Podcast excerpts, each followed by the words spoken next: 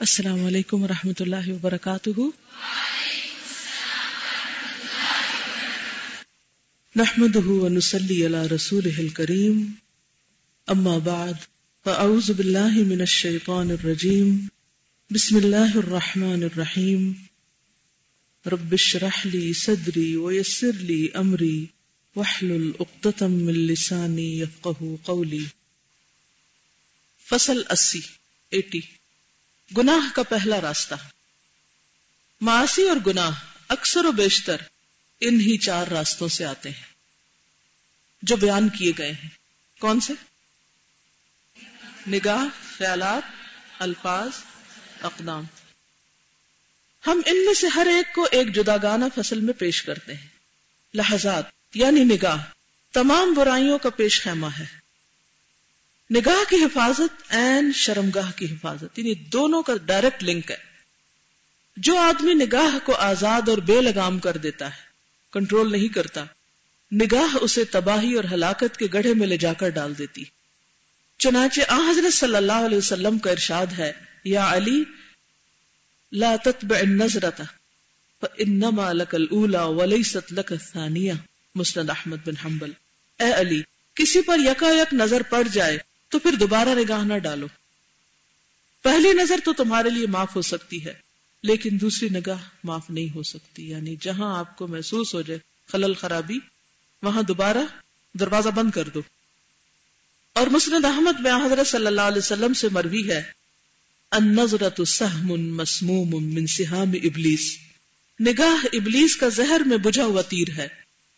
جو آدمی محض اللہ تعالی کی رضا کی خاطر کسی عورت یا مرد کے محاسن اور خوبصورتی سے آنکھیں پھیر لیتا ہے۔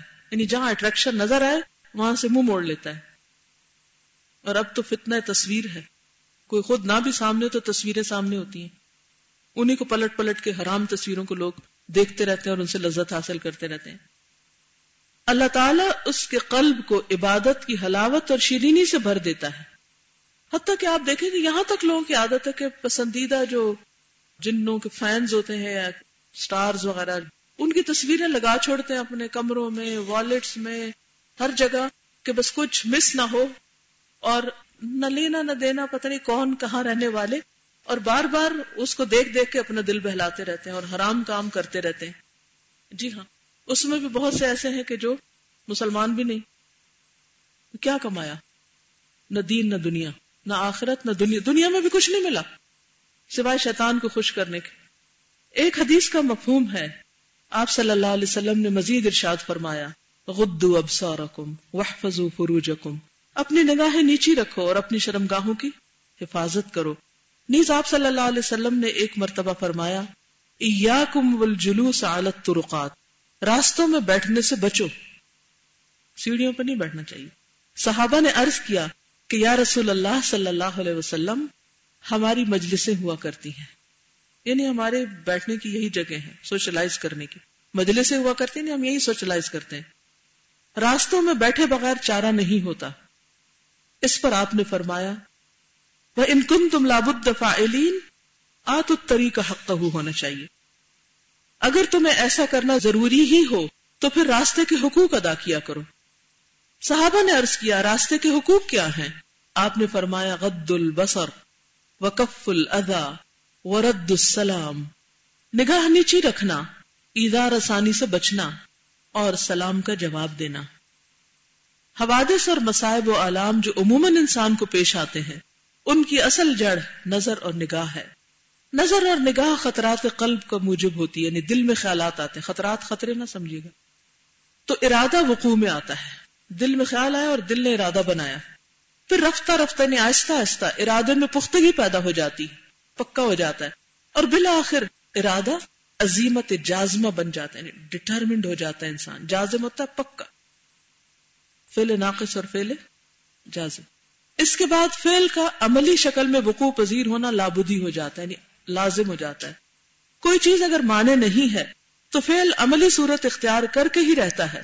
اور اسی بنا پر کسی صاحب بصیرت نے کہا ہے الصبر على غد البصر ایسر من البصر على علم مما بعده۔ آنکھیں بند کرنے کی تکلیف پر صبر کر لینا۔ یعنی اس وقت بری چیز نہ دیکھنا، دل چاہنے کے باوجود اس تکلیف پر صبر کرنے سے بہت آسان ہے جو کرنے کے بعد ہوتی۔ یعنی انسان اگر اس کو دیکھتا چلا جاتا ہے اور اس کے نتائج تک پہنچتا ہے، تو جن تکلیفوں سے وہ دوچار ہوگا، وہ کہیں بہت بڑی ہیں۔ اور کسی شاعر نے کہا کل الحوادث مبدأها من النظر، ومعظم النار من مستصغر الشرر. تمام حوادث کا مبدأ نظر ہے، اور بڑی آگ چھوٹی چنگاری سے ہی لگتی ہے، تتانی سے۔ کم نظرت بلغت فی قلب صاحبها کمبلغ الہم بین القوس والوتر۔ کتنی نگاہیں نظر کرنے والے کے قلب میں اس طرح بیٹھ جاتی ہیں، جس طرح کمان اور چلے میں تیر بیٹھ جاتا ہے۔ یعنی جو انسان دیکھتا ہے اور اس کی نگاہ کسی اور کی نگاہ سے ملتی ہے، تو وہ نگاہ کا تیر دراصل ابلیس کا تیر ہوتا ہے جو اس شخص کی دیکھنے والے کی نگاہ کے راستے دل میں جا کے بیٹھ جاتا ہے۔ اب دیکھیں جتنی بھی حرام محبتیں یہیں سے تو شروع ہوتی حرام چیز کو دیکھا، اس کی اٹریکشن ہوئی، پھر وہ نظر کے راستے دل میں جا، دروازہ کھلا، دل کا، کیونکہ آنکھ کیا ہے؟ دل کا۔ دروازہ، جب آپ نے دروازہ کھول دیا، تو وہ اندر جا کے شیطان بار کر گیا۔ وہ تیر اندر جا لگا۔ وہاں سے مزید خرابیاں شروع ہو گئی جس طرح کمان اور چلے میں تیر بیٹھ جاتا ہے۔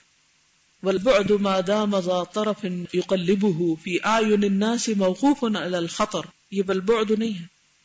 والعبد ہونا چاہیے۔ آدمی آنکھیں ادھر ادھر مارتا رہتا ہے۔ والعبد۔ اور بندہ۔ ما دام، جب تک۔ ذا طرف نگاہ۔ یقلب ہو اس کو الٹ پلٹ کرتا ہے، ادھر ادھر پھر آتا ہے، فی آئین الناس سے لوگوں کی نگاہوں میں موقوف علی الخطر، خطرے کے قریب ہوتا ہے۔ مثلا اگر آپ بازار جا رہے ہیں، اور آپ گاڑی میں بیٹھے ہوئے ہیں یا رکشے میں بیٹھے ہوئے ہیں، اور آپ باہر دیکھ رہے ہیں، عام طور پہ کوئی کام تو ہوتا نہیں نا، ہمیں ذکر کرنا یاد رہتا ہے نا، کوئی پڑھ رہے ہوتے ہیں نا کچھ۔ حالانکہ آپ دیکھیں، جتنی ترقی یافتہ قوم جب وہ سفر کرتے ہیں، تو سفر میں باقاعدہ انہوں نے سفر کے لیے کتابیں رکھی ہوئی ہوتی ہیں، اور وہ بیٹھتے جاتے ہیں بس ہو، ٹرین ہو، جہاز ہو اور سیٹل ہونے کے بعد فوراً کتاب کھول لیتے ہیں اور پڑھنا شروع کر دیتے اور نگاہیں ادھر ادھر نہیں بھٹکتی۔ بہت سی خرابی سے انسان بچ جاتا ہے۔ لیکن عموماً آپ دیکھیں کہ ہمارے ہاں سب سے زیادہ نظر بازی کہاں ہوتی ٹریولنگ کے دوران۔ مجھے اس بات کا خیال ہی نہیں تھا۔ تو ایک دن جیسے میں رہی تھی، تو اس وقت اسکولوں میں چھٹی ہوئی تھی۔ تو اشاروں میں گاڑیاں رک رہی تھی میری گاڑی بھی رکی۔ اچانک جب میں نے نگاہ دوڑائی تو ینگ بچیاں گاڑیوں میں بیٹھی ہوئی گلوں میں دوپٹے لیے ہوئے اور آپس میں ہنس رہی ہیں ٹھٹے مار رہی ہیں اور ہاتھ پہ ہاتھ مار رہی ہیں اور باتیں کر رہی ہیں اور آس پاس ٹیکسیاں کھڑی ہیں اور ڈرائیور ان کو دیکھ رہے ہیں، گھور رہے ہیں اور وہ ادھر دیکھ رہے ہیں۔ ایک عجیب فتنا تھا، صرف اس ایک ڈیڑھ منٹ میں۔ جتنی دیر وہ گاڑی وہاں دیکھی تو پریشان ہو کر میں رہ گئی کہ یہ کیا ہو رہا ہے۔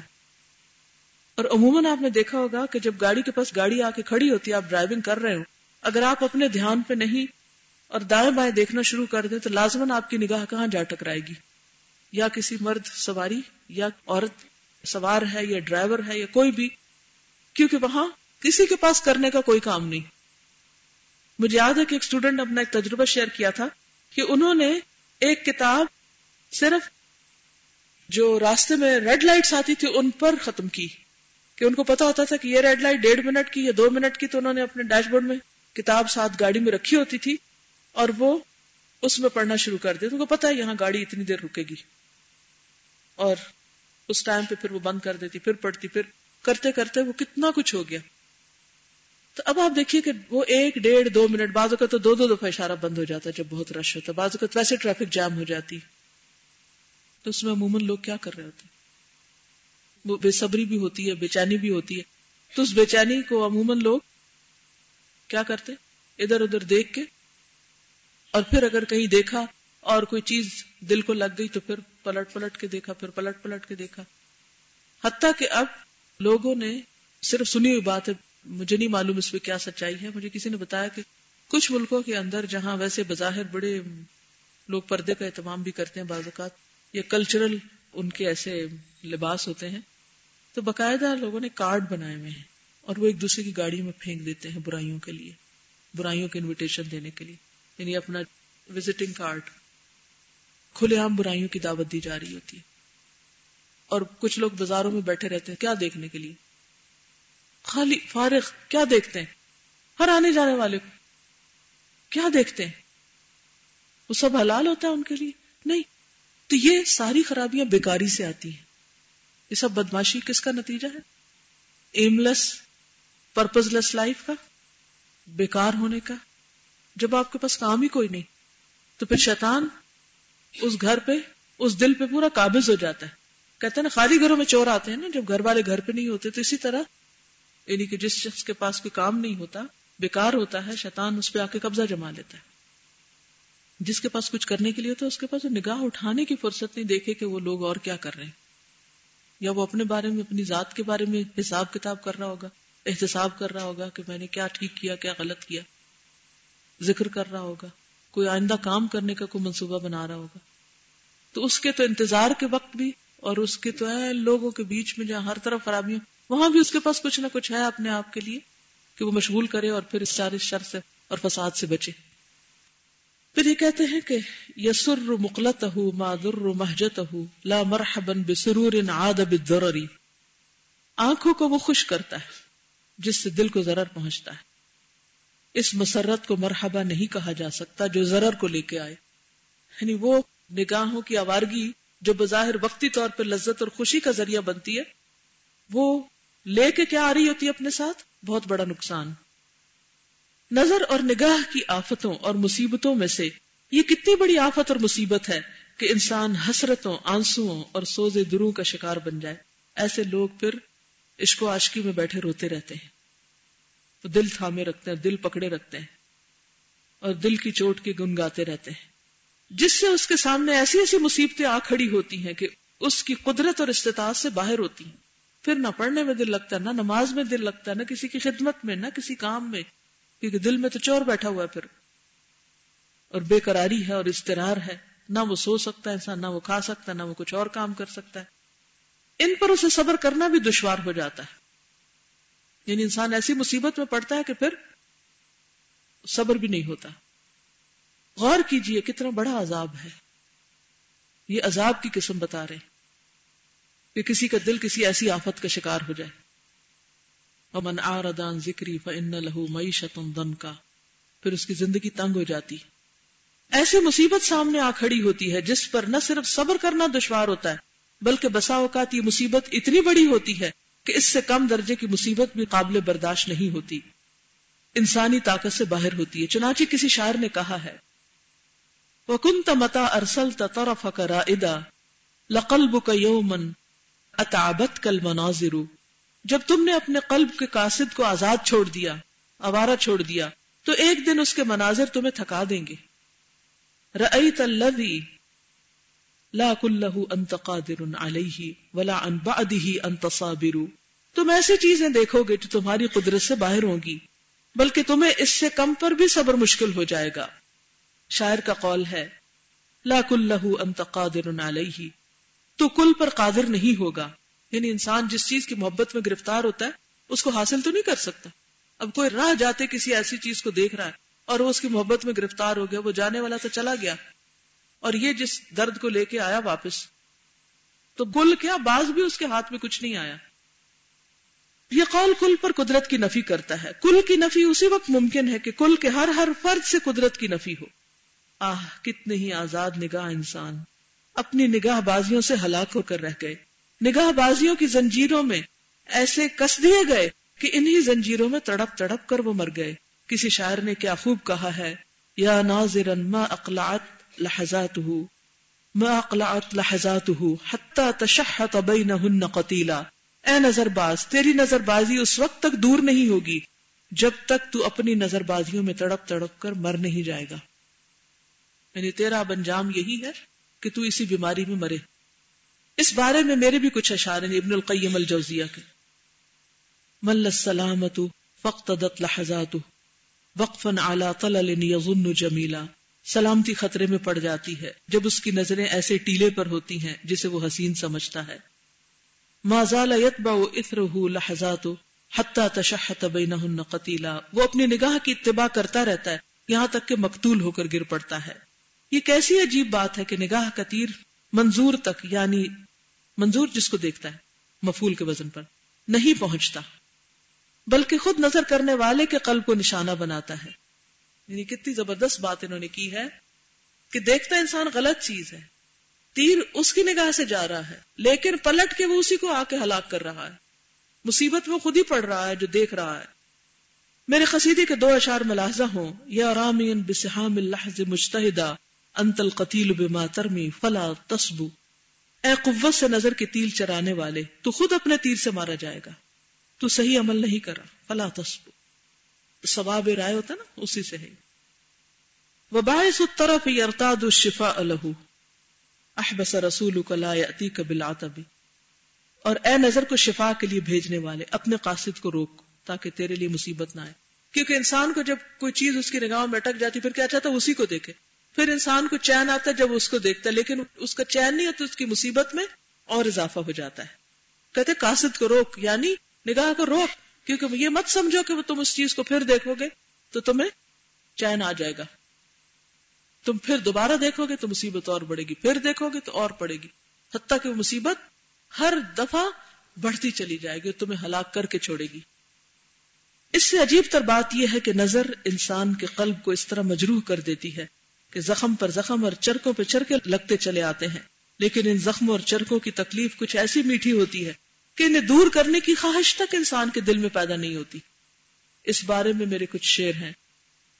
ما زلت تتبع نظرة فی نظرة فی اثر کل ملیحة و ملیحی تو ہر ساملی عورت اور ہر ساملے مرد پر نظر پر نظر ڈالتا چلا جا رہا ہے۔ یعنی کسی عورت کو نہیں چھوڑتا، جو نظر آتی ہے بس دیکھتا جاتا ہے۔ وَتَظُنُّ ذَاكَ دَوَاءُ جُرْحِكَ وَهُوَ فِي التَّحْقِيقِ تَجْرِيحٌ لَا تَجْرِيحِ اور تو اسے اپنے زخم کی دوا سمجھتا ہے اور حقیقت یہ ہے کہ زخم پہ زخم لگ رہا ہے۔ فَذَبَحْتَ طَرْفَكَ بِاللِّحَازِ وَالْبُكَاءِ فَانْقَلَبَ مِنْكَ ذَبِيحُ اَيْ ذَبِيحِ۔ خود تو نے ہی نگاہوں اور رونے سے اپنے آپ کو ذبح کیا ہے۔ اپنے قلب کو خود تو نے ہی ذبح کیا ہے۔ اس لیے کہتے ہیں کہ نظر اور نگاہ کو روک لینا مسلسل اور دوامی حسرتوں اور تکلیفوں کے مقابلے میں بہت سہل اور آسان ہے۔ یہ آخری جملے کو انڈر لائن کر لیں۔ نظر اور نگاہ کو روک لینا، مسلسل اور دوامی یعنی ہمیشہ کی حسرتوں اور تکلیفوں کے مقابلے میں بہت سہل اور آسان ہے۔ آج کے لیے اتنا ہی کافی ہے۔ اگر آپ کچھ کہنا چاہیں تو آپ فرما سکتے ہیں۔ ہاں۔ یہ کہتے ہیں کہ اردو لٹریچر پڑھتے ہیں، انگلش پڑھتے ہیں، تو جو شعر و شاعری ہوتی ہے وہ تو ساری بھری ہوئی اس سے ہے۔ جی۔ اور اس سے انسان کو اور زیادہ یہ سارے عمل خوبصورت نظر آنے لگتے ہیں۔ جی آپ اپنے مقصد پہ رکھیں۔ دنیا میں بہت کچھ دیکھنے کے لیے ہے۔ صرف مرد کے لیے عورت ہی دیکھنے والی چیز نہیں۔ ٹھیک ہے؟ یا عورت کے لیے صرف مرد ہی دیکھنے کی چیز نہیں۔ بہت کچھ ہے اس کے علاوہ دیکھنے کو۔ جی۔ جی۔ وہ کہتے ہیں، ہماری نگاہ بری نہیں ہے۔ اس لیے بار بار دیکھتے ہیں۔ جی۔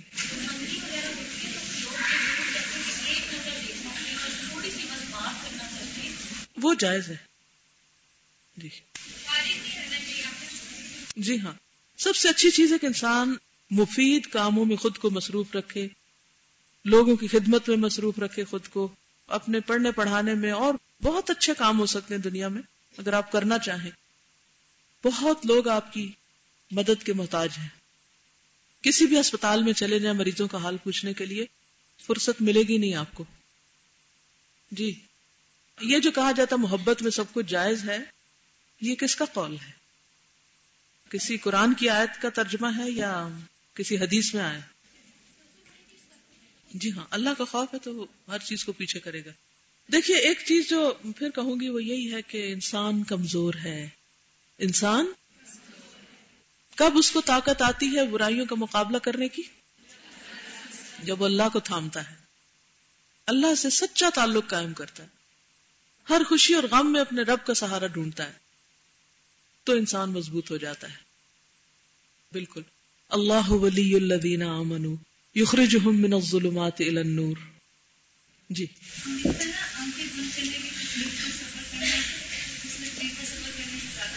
یعنی ایک مرد جب ایک عورت کو دیکھتا ہے اور وہ اس کا خیال اس کے دل میں پڑ جاتا ہے اور وہ کہتا ہے، میں نے اس کو حاصل کر کے چھوڑنا ہے۔ اب حاصل کرنا کیا ہے؟ آسان نہیں ہے۔ ٹھیک ہے؟ وہ جاتا ہے اس کے باپ کے پاس۔ وہ نہ کر دیتا ہے۔ ہو سکتا ہے وہ عورت شادی شدہ ہو۔ پھر اس کا گھر توڑواتا ہے۔ پھر لوگوں کی نگاہوں میں برا بنتا ہے۔ ایک لامتنا ہی سلسلہ ہے۔ تو بہتر نہیں کہ انسان پہلے نگاہ ہی کنٹرول کر لے۔ اور اگر ایک دفعہ دیکھ کے کہیں خیال آنے لگا تو اس کو جھٹکے اللہ سے مدد مانگے، رو رو کے اپنے لیے دعائیں کرے اور اس مصیبت سے باہر نکلے۔ کتنے ہی لوگ اچھے اچھے رشتوں کو چھٹلا دیتے ہیں، چھوڑ دیتے ہیں، صرف اس لیے کہ کہیں ایسی جگہ دل اٹکا ہوا ہے، کسی مصیبت میں پڑے ہوئے جی۔ اب یعنی وقت کے ساتھ بڑھ رہا ہے اور وہ ہے زبان کا اور اس کا فتح جی مزید بھی آئے گا۔ کیونکہ یہ بھی لوگ کیونکہ جب پہلے تو کیا تھا موبائل نہیں ہوتے تھے۔ اب کیا ہے؟ اب نہ بات کرنا مشکل ہے۔ پہلے تو تھا نا گھر کا ٹیلی فون ہوتا تھا۔ اگر بیٹی ذرا سی بھی دیر ٹیلی فون پہ کھڑی ہوئی تو ماں کھڑی ہو جاتی تھی۔ کس سے باتیں کر رہی ہے ادھر سے بھائی آ رہا ہے ادھر سے باپ آ رہا ہے۔ تو ڈرتی تھی۔ اس کی دوسری لائن بھی وہ اٹھا لیتے تھے۔ اچھا کہاں بات ہو رہی ہے؟ تو لیکیج کا خطرہ ہوتا تھا۔ اب کیا ہے؟ چھوٹا سا موبائل، اسے لے کے گھس جاؤ بیڈ میں۔ کسی کو کیا پتا کیا ہو رہا ہے۔ اور اگر بات نہیں کر سکتے تو ٹیکسٹنگ اور پھر اس کے ایسے ایسے پیکج کہ بس یہ پریس کرو اور اس پورے مہینے کے لیے فری سروس ہے آپ کی۔ اور اب تو افسوس کی راہ میں ان گنت اشتہار لگے ہوئے کہ بار بار وہ دیکھو دیکھو دیکھو دیکھو حد تک انسان پھر کسی ایسی مصیبت میں مبتلا ہو ہی جائے۔ یہ سب کچھ ہمارے آس پاس ہو رہا ہے۔ تو میں سوچ رہی تھی کہ اس کا نتیجہ کیا ہے؟ واٹس دا ریزلٹ اس کے بعد کیا ہے؟ حاصل کیا ہے؟ ایک مرد ہے، اس کی بیوی ہے، بچے ہیں، گھر ہے، ہنستا بستا، وہ ایسی کسی مصیبت میں پھنس گیا ہے۔ صرف وہ نہیں، پھنسا سارا گھر پھنس گیا ہے۔ یعنی برائی کو اتنا سستا اور آسان کر دیا گیا۔ اور آپ دیکھیں کہ ہمارا جو اس وقت موسٹ انٹیلیجنٹ یوتھ ہے، وہ سارے ایسے پروگرامز کو پروموٹ کرنے میں مدد دے رہے ہیں جابز کر رہے ہیں، بڑی بڑی۔ حالانکہ سب حرام کے راستوں پہ اپنی انرجیز لگائی جا رہی ہیں۔ اور ہمیں اس کا اندازہ ہی نہیں ہے۔ مطلب یہ برائی جو حقیقت میں بہت بڑی برائی اتنا اس کو خوبصورت بنا دیا گیا اتنا عام کر دیا گیا کہ اگر کوئی اس کے خلاف بات کرے، کوئی نگاہ جھکائے تو اس کو الٹا ذلیل کرتے ہیں۔ اوکے، جزاکم اللہ خیرن۔ سبحانک اللہم و بحمدک، نشہد اللہ الہ الا انت، نستغفرک و نتوب الیک۔ السلام علیکم و رحمت اللہ وبرکاتہ۔